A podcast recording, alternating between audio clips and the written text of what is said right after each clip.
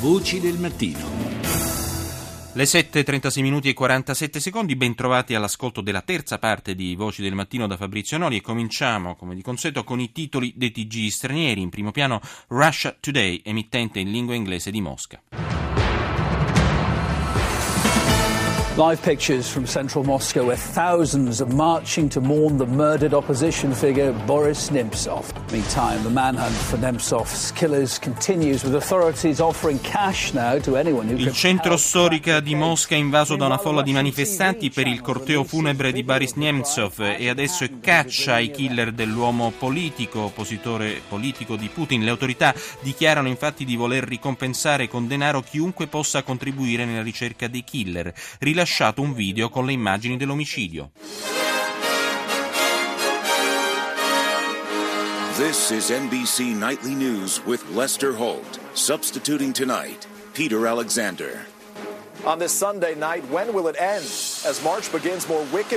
Quando finirà? Siamo all'inizio di marzo, ma il freddo colpisce ancora gran parte del paese. La neve, il gelo, l'incubo del traffico sulle strade, migliaia di voli in ritardo cancellati. Questa è l'apertura del TG serale del network americano NBC News. E poi ancora guerra di parole. Il Venezuela detiene cittadini americani, accusa gli Stati Uniti di spionaggio e impone restrizioni sui viaggi. Il primo ministro israeliano Benjamin Netanyahu è arrivato oggi a Washington, dove martedì terrà il controverso discorso al Congresso sul patto nucleare sull'iraniano.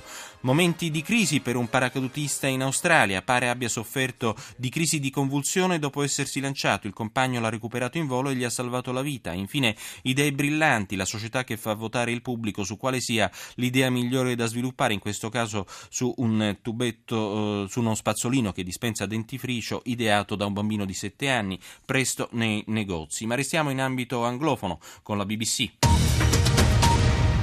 You're watching BBC News. I'm Daniela Retorto. These are the latest headlines. Israel's Prime Minister Benjamin Netanyahu has arrived in the United States ahead of a controversial speech to Congress in which he'll oppose a nuclear deal being negotiated with Iran. The event was arranged by Republican leaders without notifying the White House and has frayed La TV britannica per eccellenza dedica il servizio di apertura a Benjamin Netanyahu, il premier israeliano arrivato a Washington poche ore fa per tenere il suo contestato discorso davanti al Congresso. Forti critiche e polemiche hanno preceduto questo appuntamento organizzato dai leader repubblicani senza l'autorizzazione preventiva della Casa Bianca. Il leader del Likud nel suo discorso si opporrà a tutti i possibili accordi sul nucleare che gli Stati Uniti sarebbero in procinto di concludere con l'Iran. E poi l'intervista a un ex membro dell'ISIS, disertore dei gruppi islamisti, il quale ha incontrato in Siria l'uomo inglese noto come Jihadi John, il boia, ripreso nell'atto di decapitare numerosi ostaggi occidentali. È stato definito un soggetto freddo e solitario che non si relazionava con gli altri jihadisti. E quindi dal Medio Oriente all'Asia, fonti militari ufficiali di Seul hanno confermato che la Corea del Nord ha lanciato due missili a corto raggio nel mare del Giappone durante le esercitazioni militari annuali congiunte di Corea del Sud e Stati Uniti. I missili sono stati considerati la risposta di Pyongyang a quelle che vengono considerate prove generali di un'invasione ai suoi danni. Le esercitazioni militari che si svolgono annualmente sono sempre caratterizzate da un innalzamento di tensioni nella penisola coreana. Anche la TV americana CNN dedica comunque l'apertura al contestato intervento ben, del premier israeliano Netanyahu domani al congresso americano. Israel's Prime Minister arrives in the US vowing to defend his country, but pressure grows on Benjamin Netanyahu to cancel his speech to Congress. The killing of Russian opposition leader Boris Nemtsov caught on tape. Il leader del Now, the Likud, key player sentiamo infatti, intende opporsi ai possibili accordi tra Stati Uniti ed Iran sul fronte dello sviluppo del programma nucleare. Il suo tentativo sarebbe proprio quello di ritardare l'incontro del prossimo 24 marzo, che dovrebbe sancire quest'intesa. Aria di tensione tra Israele e Stati Uniti, anche se Netanyahu ha dichiarato di rispettare il presidente Obama. Aggiornamenti quindi sull'uccisione di Boris Nemtsov, leader dell'opposizione a Putin. L'emittente russa TV Center ha mostrato il video del momento dell'uccisione del politico nelle riprese di una telecamera per le rivelazioni meteo, posizionata a pochi metri dalla Piazza Rossa. Nelle immagini l'uomo, insieme alla fidanzata, viene freddato con dei colpi di pistola. Infine anche sulla CNN la notizia dei missili lanciati dalla Corea del Nord nel mare del Giappone, sul limite eh, di una guerra, così dice la TV americana, nella penisola um, eh, coreana. E chiudiamo con eh, diciamo, questa prima parte con iNews, l'emittente di lingua isra- inglese israeliana. I respect US President Barack Obama. I believe in the strength of the US-Israeli relations. Quella che sentite è la testimonianza del premier israeliano Benjamin Netanyahu raccolta prima di partire per gli Stati Uniti dove appunto come abbiamo detto domani terrà il suo contestato discorso al congresso. Rispetto il presidente Obama, dice il leader del Likud. Credo nel rafforzamento delle relazioni tra Stati Uniti e Israele eh, ma ho il dovere, aggiunge, di garantire la sicurezza ed ecco perché mi oppongo all'accordo sul nucleare che potrebbe mettere in pericolo la stessa esistenza del Paese. Dobbiamo opporci a questo accordo e spiegare che è pericoloso per tutto il mondo, non solo per noi. Secondo la TV israeliana, il Premier non avrebbe consultato il Consiglio nazionale di sicurezza prima di partire per gli Stati Uniti e quindi non avrebbe concordato il suo discorso al Congresso. Ne parliamo in diretta con Paolo Magri, vicepresidente dell'ISPI, eh, Istituto per gli Studi di Politica Internazionale. Intanto buongiorno professore, grazie per essere con noi. Buongiorno a voi. Allora, parliamo di questo dossier eh, nucleare iraniano che sta pesantemente influenzando i rapporti eh, tra eh, appunto Israele e Stati Uniti. Abbiamo sentito tutti i titoli dei TG stranieri, finora insomma soprattutto eh, del mondo anglosassone, eh, che sottolineano le tensioni esistenti in questo momento, soprattutto tra il presidente Barack Obama e il leader eh, del Likud, forse il momento più basso nella storia delle relazioni bilaterali tra due alleati storici di lunga data. Eh, sì, i rapporti fra Obama e Netanyahu non sono mai stati molto, molto morbidi in questi anni, ma avvicinandosi alla fase finale del negoziato, ricordavate poco fa, mancano poche settimane, il negoziato scade a, a, a, giugno, ma in realtà eh, gli americani hanno detto che entro poche settimane, eh, entro marzo, vogliono chiudere gli elementi essenziali, quindi questa tensione latente nel tempo sta entrando in una fase dura. Eh, il negoziato eh, è ancora eh, bloccato su alcuni temi che sono la centrale d'acqua di Arak, il ruolo delle ispezioni e l'Iran che vuole eh, la rimozione totale delle sanzioni, eh, eh, Israele sente che mancano pochi giorni e sta alzando il tiro, questo è l'elemento essenziale.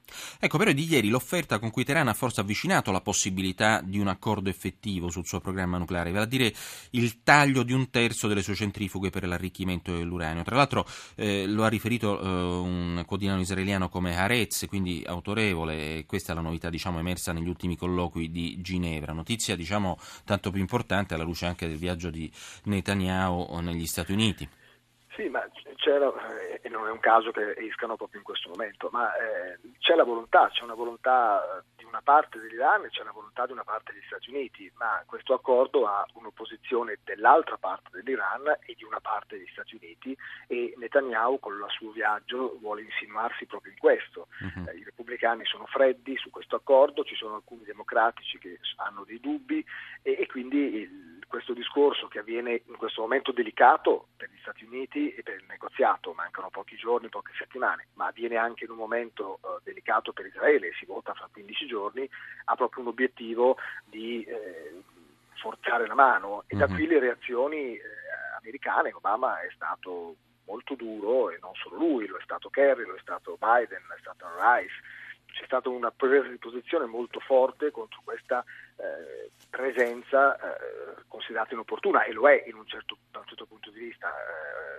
Eh, Tra l'altro con un discorso non concordato al congresso. Questo ecco, eh, è un invito non concordato, un, discorso non certo. concordato, quindi sappiamo che eh, Netanyahu andrà a sparare contro una politica che il Presidente sta sostenendo contro il congresso a maggioranza repubblicana. Ecco. chiaramente un'interferenza. Ecco, però pesano molto, secondo uh, così, eh, molti osservatori internazionali, le dinamiche che si stanno eh, evolvendo, per così dire, un big game medio orientale che pesa, eh, a parte diciamo Beh, tutto, perché certo. insomma gli Stati Uniti sono sempre più vicini a Teheran in funzione eh, anti-ISIS, dall'altra Israele e l'Arabia Saudita sembrano in fase di grande riavvicinamento, anche se sono in realtà nemici giurati. No, L'Arabia Saudita è la patria del wahhabismo, insomma. Quindi... Ma, ma certo, ma questo è il tema essenziale. Cioè, noi, gli Stati Uniti stanno guidando in questo momento una coalizione contro l'ISIS che è alleata con degli stati che lo hanno sostenuto l'ISIS inizialmente, o perlomeno sono stati morbidi, l'Arabia Saudita e altri stati del Golfo in primis, e una coalizione che non può, per colpa di questo, negoziato sul nucleare, arruolare formalmente il vero nemico dello Stato islamico che è Teheran. Certo, Quindi certo. Eh, chiaramente in questo negoziato, eh, nell'arrivare alla conclusione del negoziato, c'è anche una volontà di sdoganare l'Iran per poter utilizzare la sua forza Certo. su altri fronti. E, e Israele teme questo. ovviamente. Certo. Grazie a Paolo Magri, vicepresidente dell'ISPI. Voci del mattino. E continuiamo la seconda parte della rassegna dei TG stranieri. Cominciamo con il TG di France 24.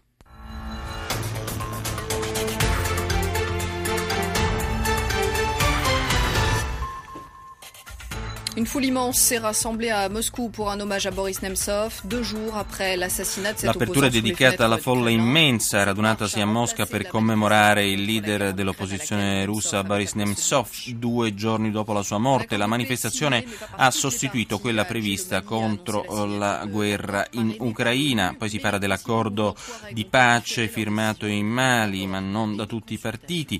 E infine il Venezuela che impone nuove restrizioni, anzi restrizioni agli americani che vogliono entrare nel territorio. Il motivo, spiega il presidente Maduro, è quello di evitare complotti interni. Passiamo adesso all'Asia orientale, ad Arirang TV, TV della Corea del Sud, ma in lingua inglese.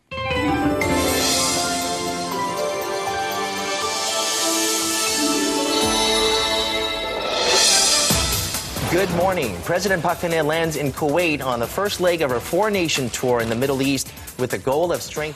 Apertura dedicata da Arirang al viaggio del presidente Park Geun-hye nel Medio Oriente, la Corea del Sud, infatti di- dipende quasi totalmente dall'importazione di petrolio dal Kuwait e questo viaggio del presidente intende assicurare nuova linfa ai progetti di sviluppo economico del paese. C'è però naturalmente grandissima attenzione anche per il lancio dei due missili a corto raggio nel Mar del Giappone ad opera della Corea del Nord. L'azione è avvenuta per protesta contro le esercitazioni militari annuali congiunte di Corea del Sud e Stati Uniti. Secondo Pyongyang, infatti, è la risposta della Corea del Nord alle prove generali di invasione ai suoi danni condotte da 220.000 militari tra americani e sudcoreani che si stanno esercitando nel Mar del Giappone.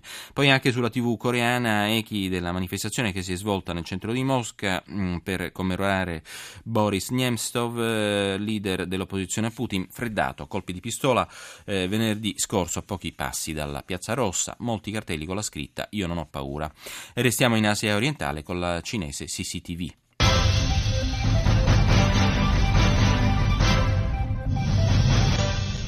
不动产登记暂行条例今天起正式实施，不动产统一制度正式进入实际操作阶段。 中国人民银行宣布，今起存贷款基准利率双降。 Eh, In apertura il nuovo registro per gli immobili privati e collettivi per il 2015 necessari per l'autentificazione delle proprietà immobiliari in Cina. E poi la Banca Centrale abbassa i tassi di interesse dei fondi dal 5,6 al 5,35%. Ampio spazio eh, per quanto riguarda invece il resto del mondo, l'opposizione russa in primo piano che occupa il centro di Mosca dopo la morte di Boris Nemtsov, diffuso un video con le immagini dell'omicidio dell'oppositore di Putin. Identificata dalle immagini una vettura russa, in un discorso diffuso ieri il presidente Putin fa notare la CCTV aveva definito comunque Nemtsov un grande politico e un riformatore dello Stato russo. Si parla poi della Siria e dei progressi nella lotta contro l'ISIS e anche in Iraq i miliziani incalzati. In Venezuela poi il presidente Maduro denuncia le ingerenze americane nella politica interna del suo paese e quindi si parla della condanna a morte di due leader della setta dei fratelli musulmani in Egitto. Passiamo adesso ai telegiornali del mondo orientale, cominciamo con Al Mayadin, emittente iraniana in lingua araba. الظهيرة من الميادين السلام عليكم وإلى عناوينها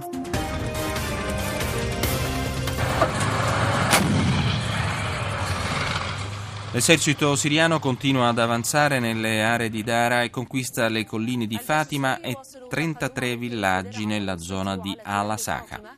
Le truppe irachene uccidono tre uomini armati a nord di Samarra e i leader di spicco dello Stato islamico iniziano a lasciare insieme alle famiglie Mosul in direzione della Siria. Rinviate le elezioni in Egitto perché la legge che le regola presenta errori. Relazioni tra il Venezuela e gli Stati Uniti sempre più basse. Il presidente venezuelano annuncia tra l'altro l'arresto degli, di americani coinvolti in operazioni di spionaggio.